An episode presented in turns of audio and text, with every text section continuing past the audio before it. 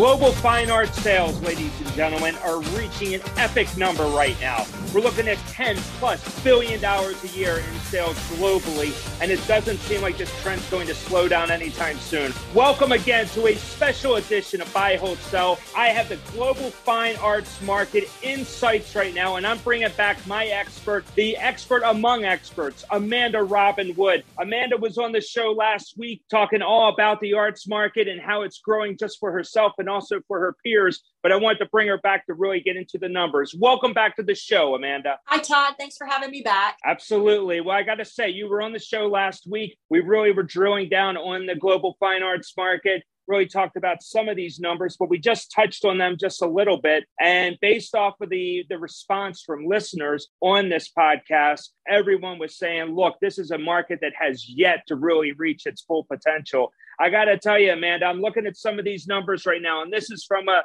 a source called artprice.com. They're telling us that global, the global fine arts market auction proceeds were over $15 billion last year. When I look at some of these numbers, and, and just you and I, from what we were talking about, based on your own art, I mean, are you seeing these numbers, or is this what you're seeing as far as this type of growth, not just for you personally, but also maybe from your peers and your uh, other associates that you're dealing with? Absolutely. In fact, I've just raised my prices again recently. And that's usually when an artist raises their prices is to kind of slow down the demand a little bit so you can keep some inventory. But things have been selling very quickly very quickly. So that's interesting. So you so increasing the the price, you had so much demand from from all kinds of uh, investors and those that are passionate. And it's great about being an artist like yourself. You're passionate about this, but you're also seeing the business value of it. And I think when you can mix those two, that's where you're really uh, that's the real combination. I think that probably all artists are trying to achieve, at least the ones that are entrepreneurial like yourself. But I see some of these numbers right now. I mean, what what fascinates me is that I am not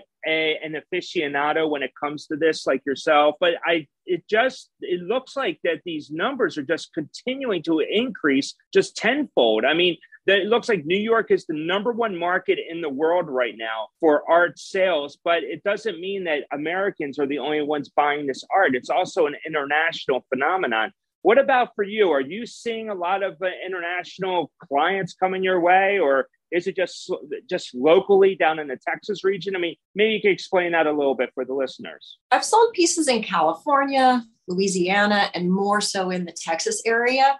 It may be partly because of my talking to people and networking with people. That's where a lot of it kind of comes from. But, you know, I know that New York is number one in that they've also got this massive explosion in galleries that just opened up. I mean, there, there, it's almost on every street corner. There's a gallery popping up from what I hear. Um, I've heard that I think England is number two only because they've got some Brexit things hanging over that are making things a little more difficult to sell and tax issues popping up but it's number two right now. Okay so and on the on the studio side so because you're you mentioned in last week's show about contemporary art being the type of art that is in favor right now. But in these studios, and I've been to a I've been to a studio here and there, maybe for a wine tasting, not really paying attention too much to what's really happening there. Um, really, you know, just there socially. But it seems to me that I go into one of these studios and there's there's a variety of different pieces that are there. You have your paintings, you have your sculpture. Is that what's typical now? It's almost like a full market across the board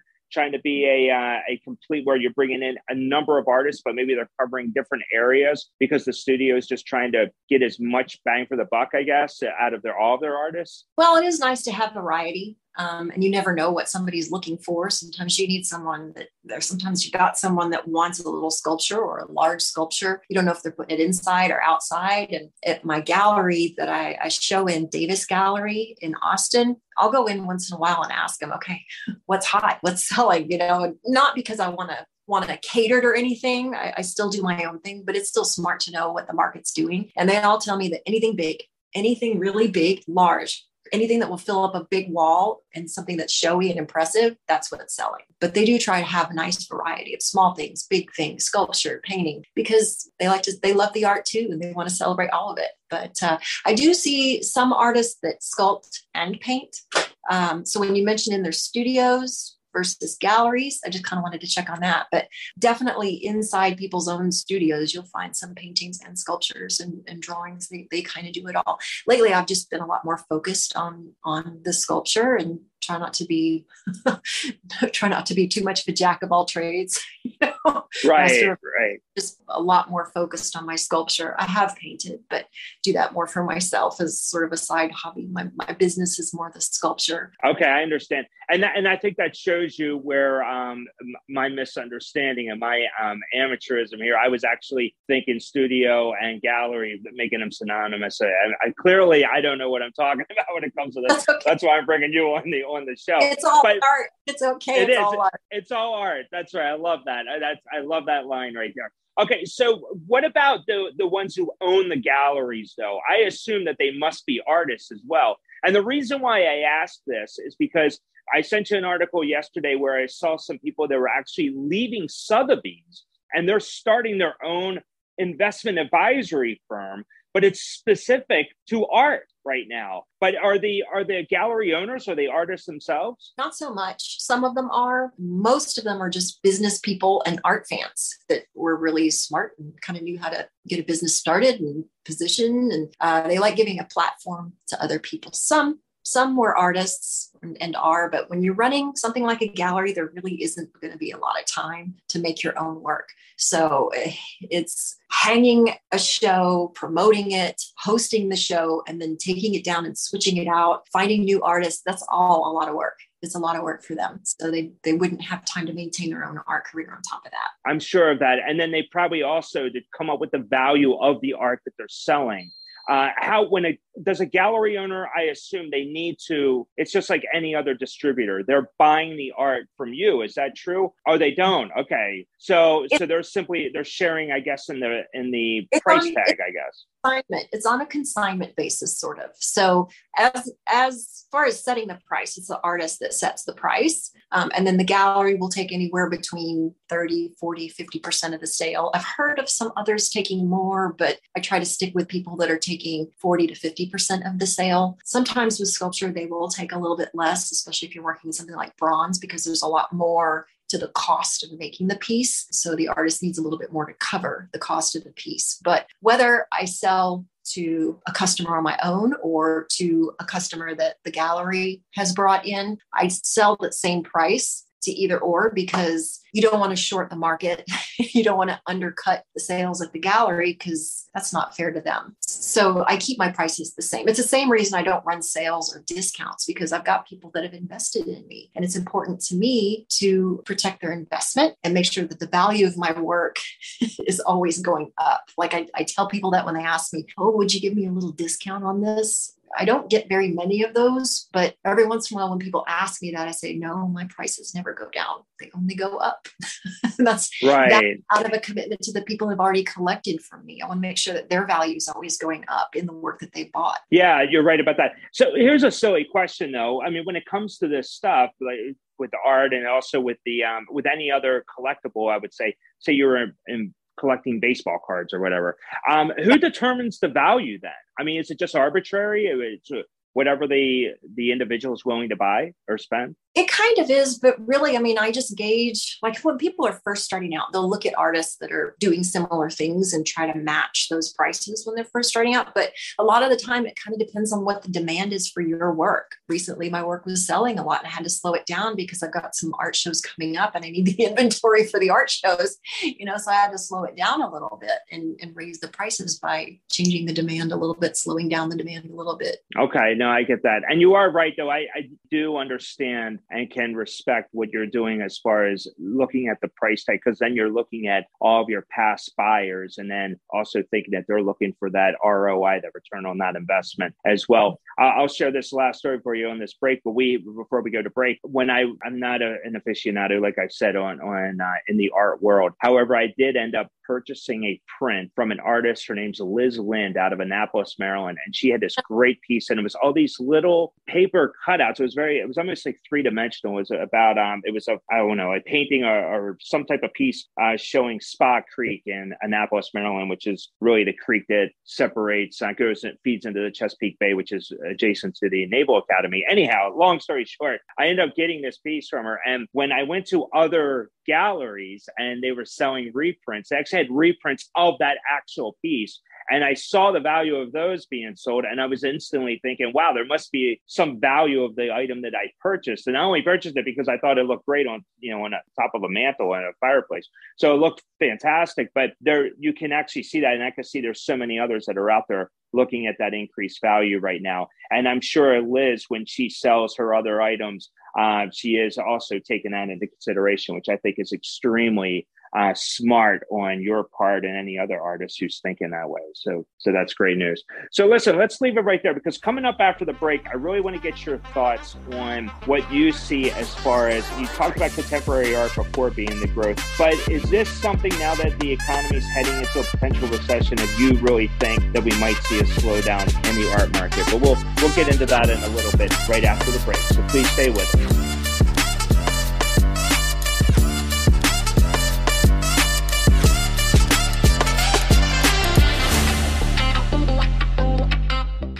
Buy, hold, sell, brought to you by Crosscheck Management. The Jim Stroud podcast explores the discoveries and trends forming the future of our lives. Brain to brain communication, robot bosses, microchip implants for workers, and artificial intelligence replacing human workers are all happening now. If you want to know what's happening next, subscribe now to the Jim Stroud Podcast.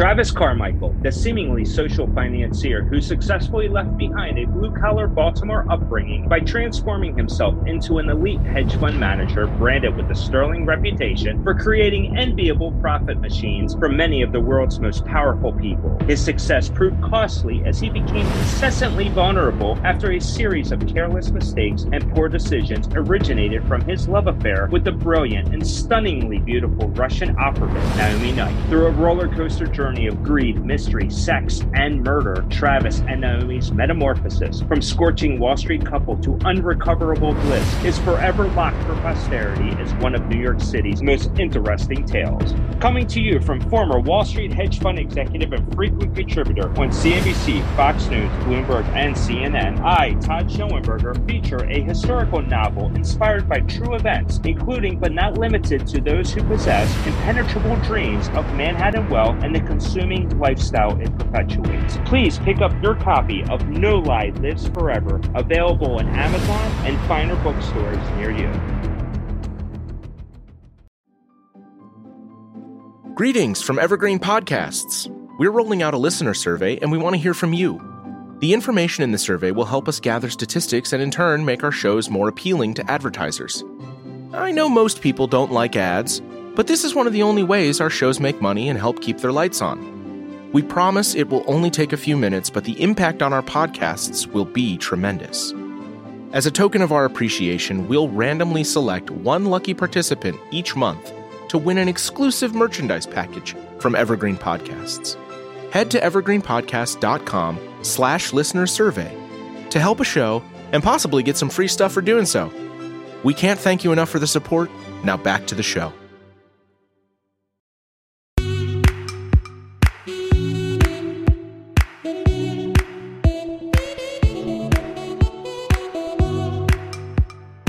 Welcome back, everyone, to Buy, Hold, Sell special report on the global fine arts market. If you think this is a, a, the same episode as last week, it's not. It's actually a part two, and I brought in the expert Amanda Robin Wood to join us with this. She uh, she not only knows the entire arts market, but she's an artist herself. And Amanda, you and I have talked about a little bit with obviously the selling part of it, the, how the the global fine arts market or arts market is really exploding right now as far as sales revenue. I mean, you look at the big three auction houses right now Christie's, Sotheby's, and Phillips, and they're selling, it looks like close to $30 billion worth of art and collectibles. These are the, the raw numbers coming in for last year. Surely remarkable numbers that we continue to see. And, and it doesn't look like it is slowing down anytime soon.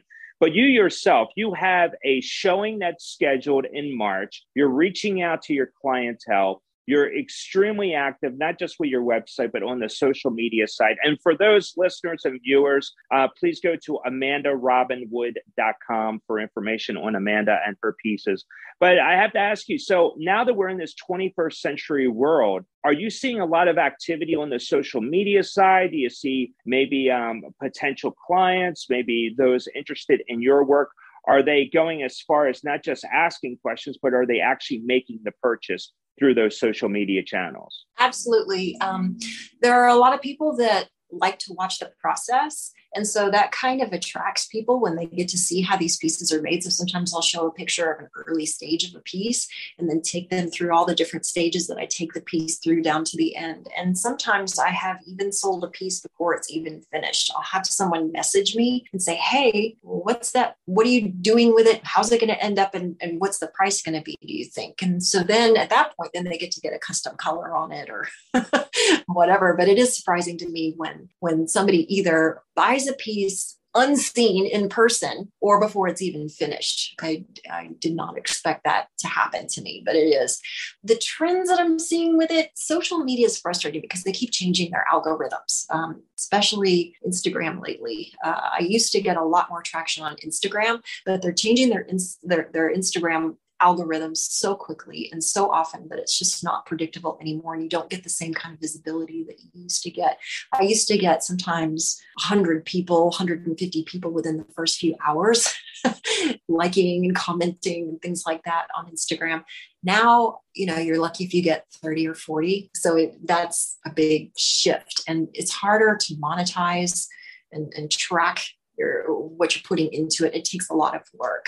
So, um, Facebook's good. It's had some adjustments to the algorithms, but it, it's not as volatile as the changes that they made with the Instagram stuff. And YouTube right now is the thing to watch. I'm going to be shifting more attention to YouTube in the future because they're getting ready, like TikTok, they're getting ready to start monetizing short form content as well as their long term uh, content. But with, with YouTube, there's a longer life to videos. So if you made something a year ago, it's still going to pop up and people are going to see it. Where with something like TikTok, they kind of suppress things very quickly. So things have a very short life on, on TikTok and you can't really monetize it as easily there.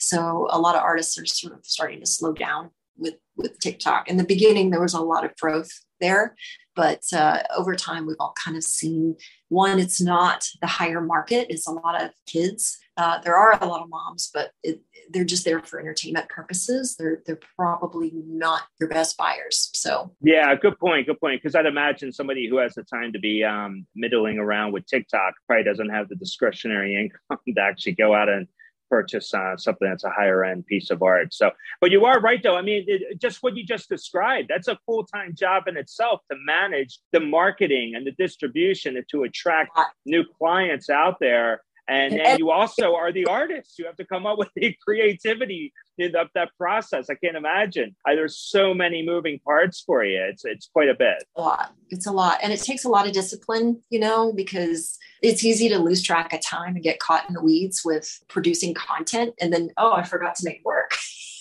or finish a project. So it takes a lot of discipline to to sort of budget your time. Yeah, no doubt about that. You know, and for for all the listeners and viewers, you have to go check out Amanda's Instagram page. It, the handle's at Amanda Robin Wood, and I got to say, I'm looking at some of these pictures of your of your pieces right here. They're fantastic. I can see why somebody would actually make that purchase just off of the site itself, off of looking at that image, because uh, they're they're they're fabulous. I mean, you could be if this doesn't work, this artist side, you could definitely be a professional photographer because uh, these items are really they're uh, they're fantastically displayed. So uh, you should take a lot. Of, I know you have a lot of pride in your work, and I mean it really shows in these images. So that that's really of, good. It's a lot of trial and error.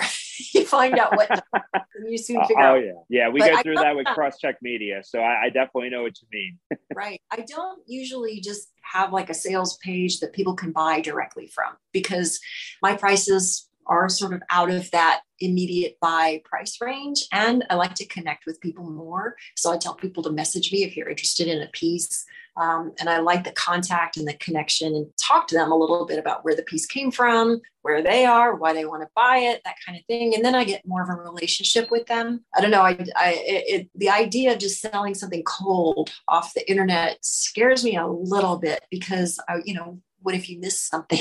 what if you don't see it? You don't ship the piece out in time. I, I, like the connection more with messaging people and getting to know them. Yeah, and I can respect that because uh, I mean, Plus, let's be honest though. I mean, you have a your pieces are on the higher end. You're you're talking to higher end uh, investors that are clearly seasoned. They understand what they're doing. So it would kind of if you just had a menu of prices, it might really devalue and just the optics alone probably wouldn't look. I know personally, if I was dealing with something like that, I would just simply want to call you and find out what the price is and go from there. If I'm looking and seeing, oh, this is what I'm spending here, I'm probably going to be turning away anyhow. So I really want to know, you know, what what that value is. I, I think that it, it adds an element of gravitas. I, I, would think with that velvet rope approach, where it, there is an exclusive component to it. So I like your your way of doing it. Your your line of business is is fantastic and it's fabulous. I, I want to talk just on one other item here because we, we and we touched on it a little bit in the in the last block, but the fact that you have so many people that are leaving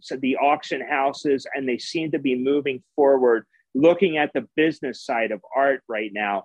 Do you have you personally dealt with anybody who has said look i'm not going to deal with the galleries anymore. I want to get into the investment side of this. I want to help people actually invest in these pieces do you see that that migration a little bit where people are, are shifting away from the creativity or the creative aspect and more on the business side? Are you talking about artists themselves or art yeah, fans? artists or anybody, anybody in the industry? Because because what I saw yesterday was with a number of high profile executives leaving Sotheby's they just focus entirely on the investment side, where they're really trying to direct client money, private client money into finding collectibles and and trying to then see the value of that and then pulling a fee off of what they're advising on and almost like masterworks where you have people that are actually investing in it only for the return on the investment not so much for the creative process of it do you see any artists have you talked to anybody where people said you know what i just don't want anything to do with the creative side because the business is just so big it's the gold rush right now of the arts market. Are people more moving into that business side, or I mean, you tell me. I not, what do you say? That so much, but I do see a lot of art dealers around now. Like the, the numbers of art dealers are increasing in art reps. Interesting. Now, how do you become an art dealer? I mean, you got to have a Rolodex of people, right? I mean, that's a that's a very uh, finesse type of position. Yeah, yeah, and see, that's one of the reasons we love art galleries so much because they have access to that special Rolodex too that would take a, an artist years and years to build on their own. So, but I, we talked about this earlier. I have a multi pronged approach and I recommend this to other artists too. Don't depend on just social media, don't depend just on your website.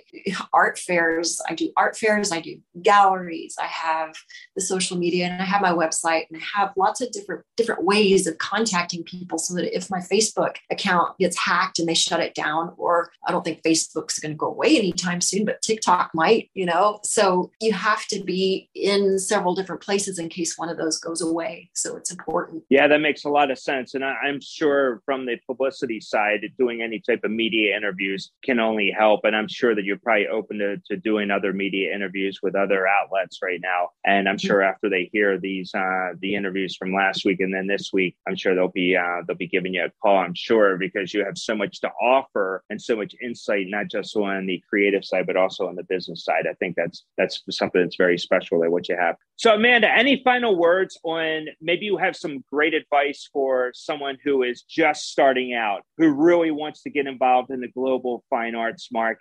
Maybe they want to not just maybe look for the return on investment, but they're just a, a collector. They're very passionate about this. The important thing is is to try to find somebody that's up and coming, what we call an emerging artist. Uh, you can talk to galleries, you can search your local newspapers and see who's making the news lately. Sometimes you can really sneak up on a great great sale for you know, a great piece for a small amount of money. And then slowly it will increase over time, but it will increase faster than if you spend a lot on a, on a famous artist's work and it goes up a little bit. Like if an emerging artist has the most potential for growth. Emerging artists, that's right. And that would be, I would imagine someone who is, who's probably been a sculptor like yourself, but only maybe has a, a year or two, I would guess, or they're almost an amateur and they're just going into that professional stage. That might be an opportunity. Whereas the investors also starting out might be work, might be good to work in tandem with someone. That I think that's what you're saying. Been doing it a little bit longer because the rec-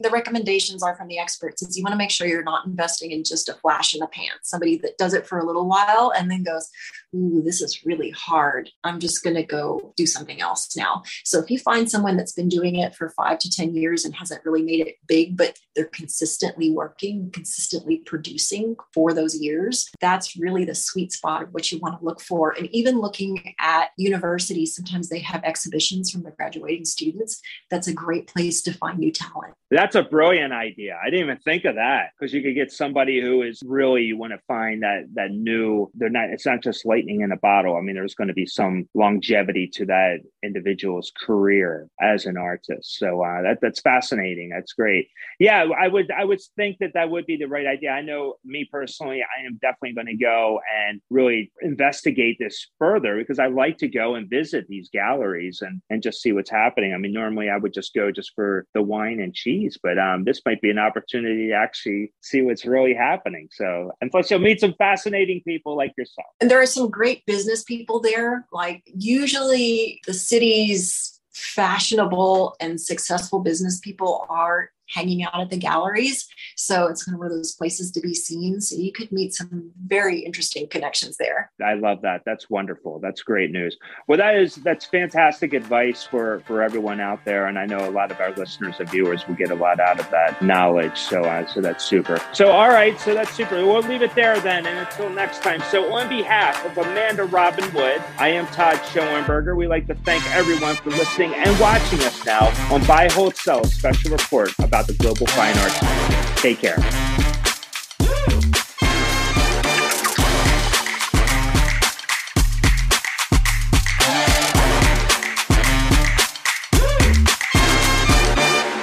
Buy, hold, sell, brought to you by Crosscheck Management.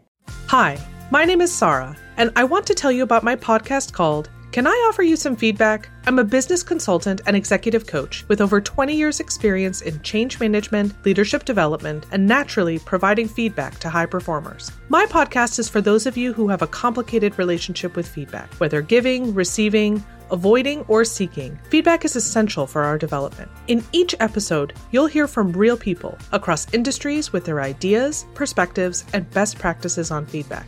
I'll also be sharing business bites with you simple explanations of organizational tools, management techniques, and leadership philosophies that will help you and your businesses thrive. You can listen to Can I Offer You Some Feedback on your favorite podcast app or learn more at evergreenpodcasts.com.